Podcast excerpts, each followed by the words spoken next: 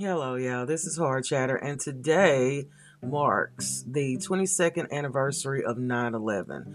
So, 22 years ago today, you learned what a terrorist will do in order to take somebody out just because of hatred.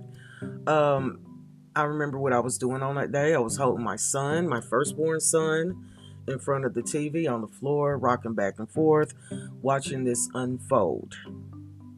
It was horrific. Um, and here's the thing I will never be able to forget it because my birthday is the 19th. I can't forget it. But just to see these people just running around with blood on their faces, you know, concrete, you know, shrapnel, all that stuff, it was dramatizing. And what my fear was is if that can happen, what else is going to happen? I remember praying to God and saying, if this is it, please protect me and my family. And that's how real it was. I, I don't think it's ever been in the United States of America that real, you know? Um, chaos. And, but out of all of that, I also saw people saving other people, risking their lives to save other people losing their lives to save other people.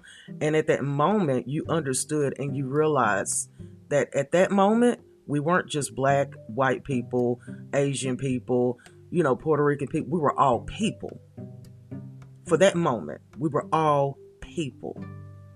And a lot of people lost their lives after 9 11 due to the um, asbestos and stuff that was in that building, even if they survived it, which was even more, you know, horrific um, you know, understanding of holding my child in my hand and seeing that a plane just went down and there were children on that plane crushed me. It crushed me. And it's something that I'll never forget to this day. But I want to acknowledge the brave people who lost their lives, the brave people who are still living, um, and the brave people who did what they had to do. You know, what they had to do at that time. So I pray that they rest in peace. And I pray that, you know, who's ever still affected by it, who is still living, you know, gain some peace. So until the next time, this is Horror Chatter, and I thank you so much for listening.